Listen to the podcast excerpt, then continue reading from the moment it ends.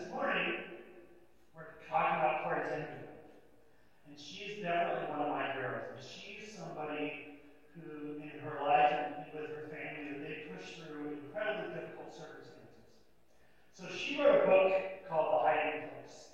And it's based off of her favorite verse, which is Psalms 119, 114.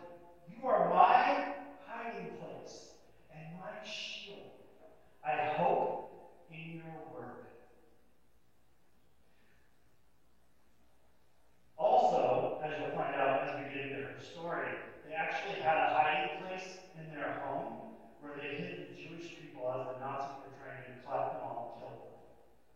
And they actually, in their home, had a hiding place. It was like a closet-sized space where they sandwiched six people and put the wall back up where people could hide to keep them away from the Nazis. Her sister actually ended up dying in a concentration camp because the Nazis came to take the family away because they were hiding with Jesus. Estimated, and I'll get into this a little bit more, but it's estimated that they saved over 800 Jewish lives. Their family. Incredible. Cornelia Corrie ten Boom grew up in a devoutly religious family. During World War II, she and her family harbored hundreds of Jews to protect them from arrest by Nazi authorities. Betrayed by a fellow Dutch citizen, the entire family was in prison, parents and kids. Corrie survived and started a worldwide ministry, and later told her story in a book titled The Hiding Place. I'm going to start off with a little bit of background about her, and then we'll get into the core of the message. But uh, Corrie ten Boom was born April 15, 1892, in Haarlem, Netherlands, near Amsterdam. She was known as Corrie her whole life. She was the youngest child with two sisters, Betsie and Nollie, and one brother, Willem. Their father, Casper, was a jeweler and a watchmaker. Cornelia was death of her mother. Family members were strict Calvinists in the Dutch Reformed Church. Faith inspired them to serve their society, offering shelter, food, money to those in need. In this tradition, the family held deep respect for the Jewish community in Amsterdam. They call them God's ancient people. After the death of her mother and the disappointing romance, who hasn't been there, Corrie trained to be a watchmaker. She's like, forget boys. Hey, what do watchmaker. Watches work because I make them work. And in 1922, if you've ever read her story, she talks a little bit about this, became the first woman licensed as a watchmaker in Holland. And over the next decade, in addition to working in her father's shop, she started a youth group for teenage girls, which provided religious instruction as well as classes in the performing arts, sewing, handicrafts. She was like her own little Pinterest, was Corrie ten Boom. In May 1940, the German Blitzkrieg ran through the Netherlands and the other Low Countries. Within months, the Nazification of the Dutch people began, and the quiet life of the Ten Boom family was forever changed. During the war, the Beje House became a refuge for Jews that was at home, students and intellectuals. The facade of the watch shop made the house ideal for these activities because everybody comes in and out of the shop, right? So it's not too surprising. A secret room, no larger than a small wardrobe closet, was built into Corrie ten bedroom behind a false wall. The space could hold up to six people, all of whom had stay quiet and still as the Germans came in and searched through the house. A crude ventilation system was installed provide air for the occupants. When security sweeps began to come through the neighborhood, buzzers in the house would sound off and signal danger, letting the refugees under a minute to get into this little closet, and six of them stand there without moving in complete silence so that the Nazis wouldn't come and take them away. They called it the hiding place. That's the name of her book. Through these activities, it's estimated that 800 Jewish lives were saved. I'm going to talk a little bit about this concept of is it legal versus is it moral? See, a lot of times we confuse legality with morality. Just because something is legal, let's say in the United States or other countries, uh, there's, uh, you know, countries where if you steal, uh, they remove your arm. The arm that committed the offense, they remove that. Um, there are countries where they do um, certain type of physical mutilations to women. Um, we have young people in here, so I'm not going to get too far into that, but there's things that are legal in their countries, but are immoral according to Scripture and in the eyes of God. And so as we look at things in society, ours, other societies, and we look at them, just because it's legal doesn't necessarily mean that it's moral. Often cited is this following scripture. Romans 13, 1 and 2. Every person should place themselves under the authority of the government. There isn't any authority unless it comes from God. And the authorities that are there have been put in place by God. So anyone who opposes the authority is standing against what God has established. People who take this kind of stand will be punished. That's Romans 13, 1 and 2. It's Paul speaking to the Romans. I'll tell you a short story. In 1933, Hitler's first summer in power, a young German pastor, and I need to destroy this name, Joachim Hossenfelder. Joachim Hossenfelder preached a sermon in the towering Kaiser Wilhelm Memorial Church, Berlin's most important church. Words of Romans 13 to remind the worshippers of the importance of obedience to those in authority. The church was festooned with Nazi banners and flags. Its pews were packed with the Nazi faithful, including young men in the brown shirts, the stormtroopers, not the ones from Star Wars, the original stormtroopers. They're not in white, they're in brown. These were the Nazis' paramilitary movement. And this young pastor was using the words from Romans 13 to empower them to go out and drag Jews from their homes and take them into chambers where they would be gassed and killed.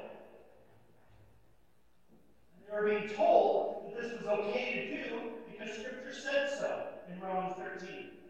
Because Nazis were in power in Germany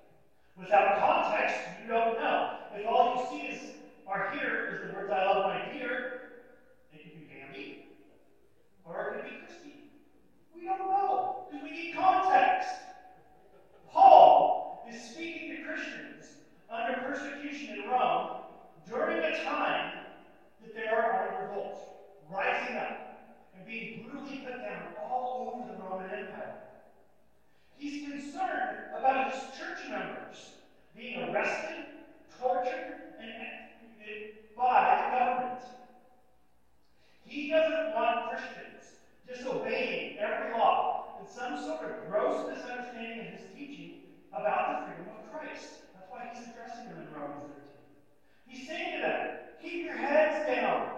Don't be a rebel just for the sake of being a rebel. He's acknowledging that some sort of order is necessary for human beings to live together. That's why we need government systems. By no means is he saying all law is just, or that unjust laws must be supported.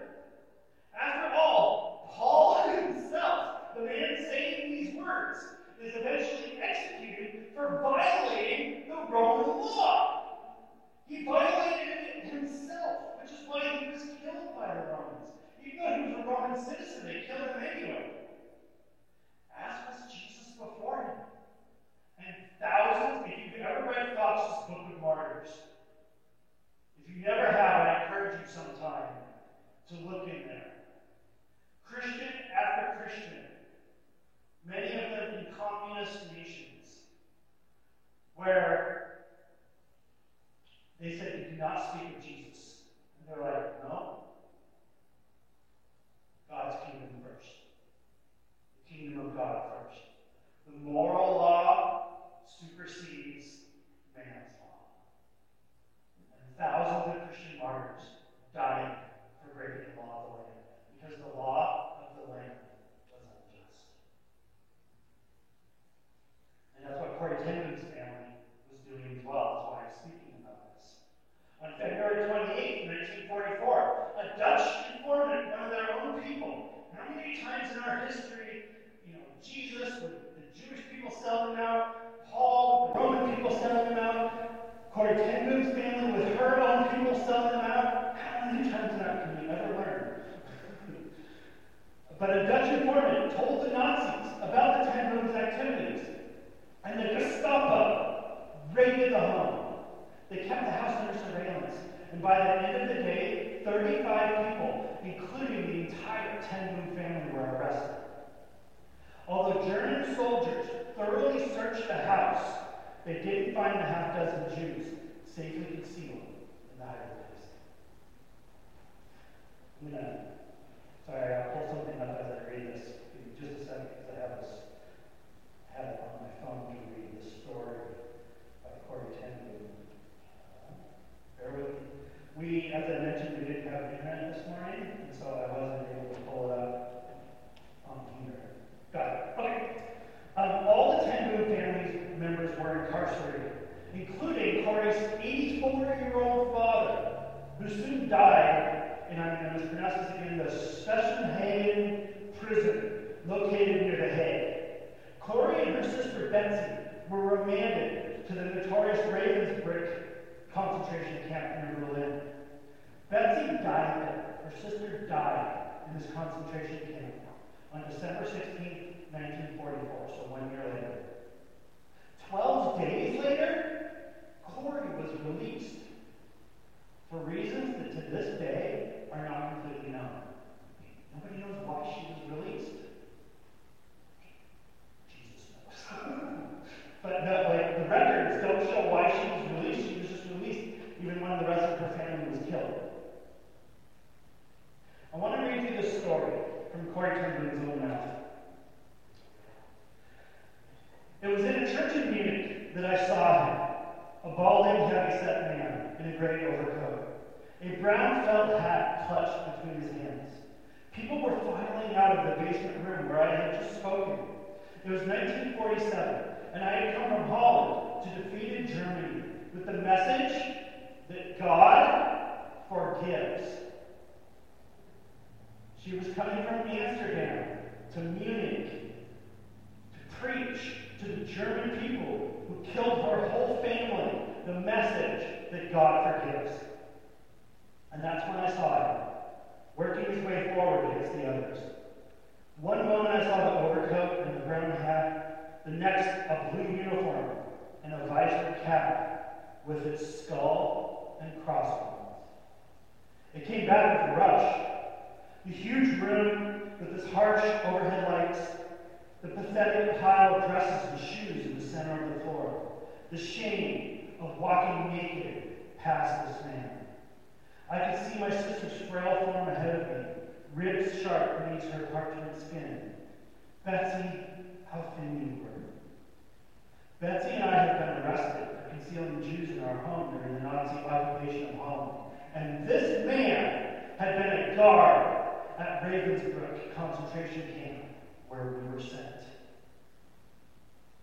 You mentioned Ravensbrück in your talk, he was saying. I was a guard in there. Realized, no, he didn't remember me. I was just another faceless victim. But since that time, he went on, I have become a Christian. I know that God has forgiven me for the cruel things I did there.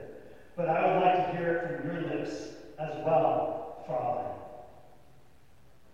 Can you imagine this young girl with this man standing before her, asking for her forgiveness? His hand came out. Will you forgive me? And I stood there. I, whose sins had every day to be forgiven, I could not. I could not forgive him. Betsie had died in that place. Could he erase her slow, terrible death simply for the asking? It could not have been many seconds that he stood there, hand held out. But to me it seemed hours as I wrestled with the most difficult thing I ever had to do. For I had to do it. He knew that.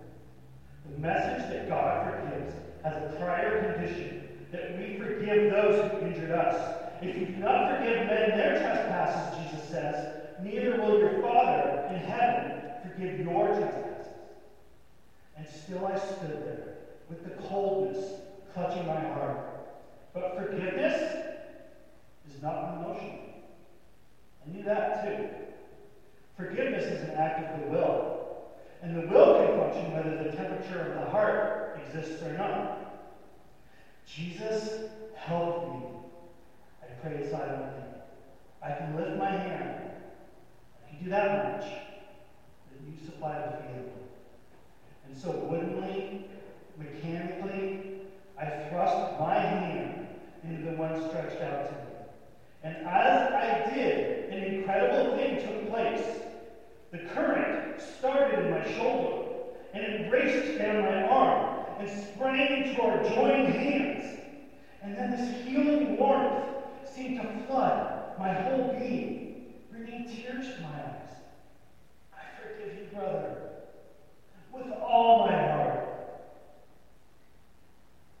For a long moment, we grasped each other's hands, this former Nazi guard and this former prisoner. I had never known God's love so intensely as I did then. It's an incredible story. She also says this even as the angry vengeful thoughts boiled through me, I saw the sin of them. Jesus Christ had died for this man. Was I going to ask for more? Lord Jesus, I pray, forgive me and help me to forgive him. Jesus, I cannot forgive him, so give me your forgiveness. And so I discovered that it is not our forgiveness any more than it is our goodness that the world's healing hinges on, but on His. When He tells us to love our enemies, He gives, along with the command, the love itself. We can't manufacture good feelings towards somebody. There is no make it till you fake it in how you feel towards someone. But the Holy Spirit can step in and can divinely impart to us. If we have an open heart, can divinely impart to us love, forgiveness, hope, grace, patience, kindness. He can impart those things to us, even when we don't know it ourselves. Do you have anyone you need to forgive? Let's read that scripture that Corrie referenced. It's in Matthew 6, 14 and 15. For if you forgive other people when they sin against you, your heavenly Father will also forgive you. But if you do not forgive others their sins, your Father will not forgive your sins.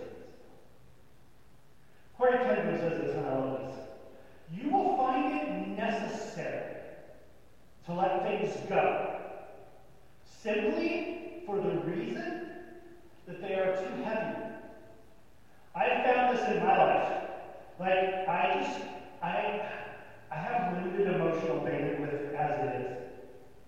And if it's taken up with anger or greed or this morning frustration or, you know, unforgiveness, like, I don't have the capacity for that much emotion. It's just too much. I get overwhelmed. It's too heavy for me to carry all that junk around.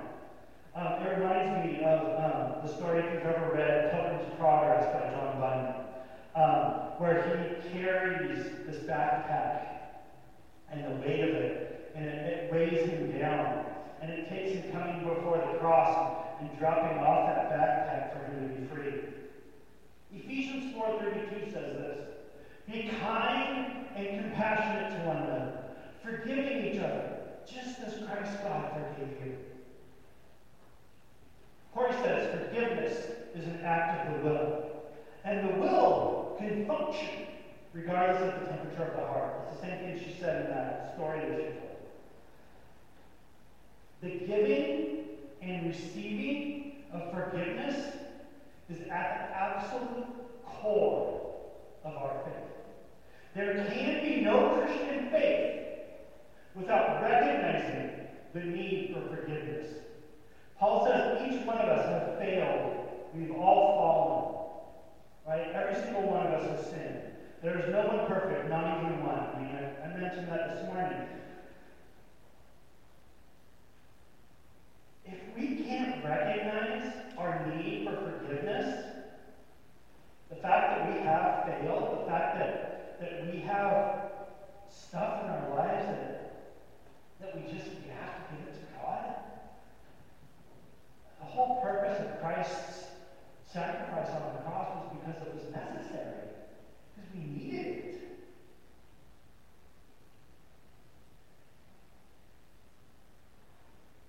I love this. Corrie ten says, trying to do the Lord's work in your own strength is most confusing, exhausting, and tedious of all work. But when you are filled with the Holy Spirit, then the ministry of Jesus just flows out of you. Trying to make these things happen on our own will not work. You cannot just manufacture love for somebody. It just doesn't work. There's, it reminds me, of. there's this song by the musician Bonnie Raitt. It goes something like, I can't make you love me if you don't. You can't make your heart feel something that it won't.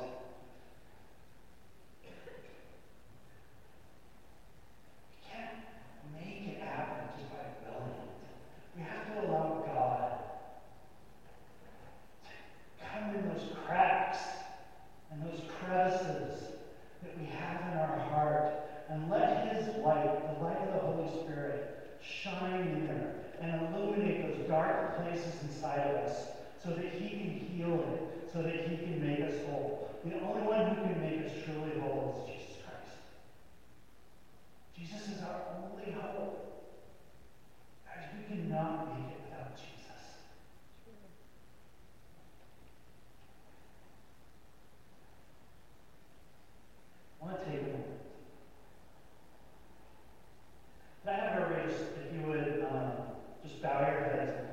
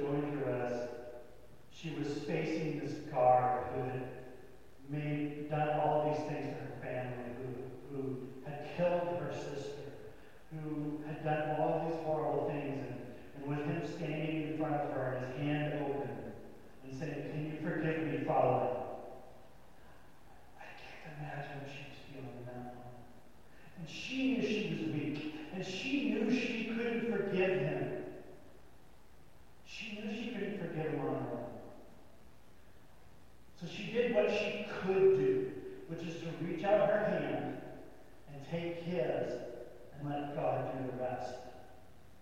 And I feel like there's some of you this morning but there's, there's people you need to forgive. It doesn't make what they did right. What this Nazi guard did to her and her family and her sister was not right. It was not moral. It was not just. It was sin. None of that changed. She just knew what she had to do for herself, on her side. And that was to reach out her hand and ask God to give her his heart. So here's what I felt like I was supposed to do this morning. If you have someone in your life but you just you can't forgive them. Like you just don't have it in you. Um, all I want you to do, and I'm, I'm doing it myself now, but everyone please keep your eyes closed. I want you to just reach out your hand to God. Just like Corrie did when she reached out her hand. I'd like you to just reach out your hand. And I'm just going to pray a very simple prayer. Jesus, give us your help.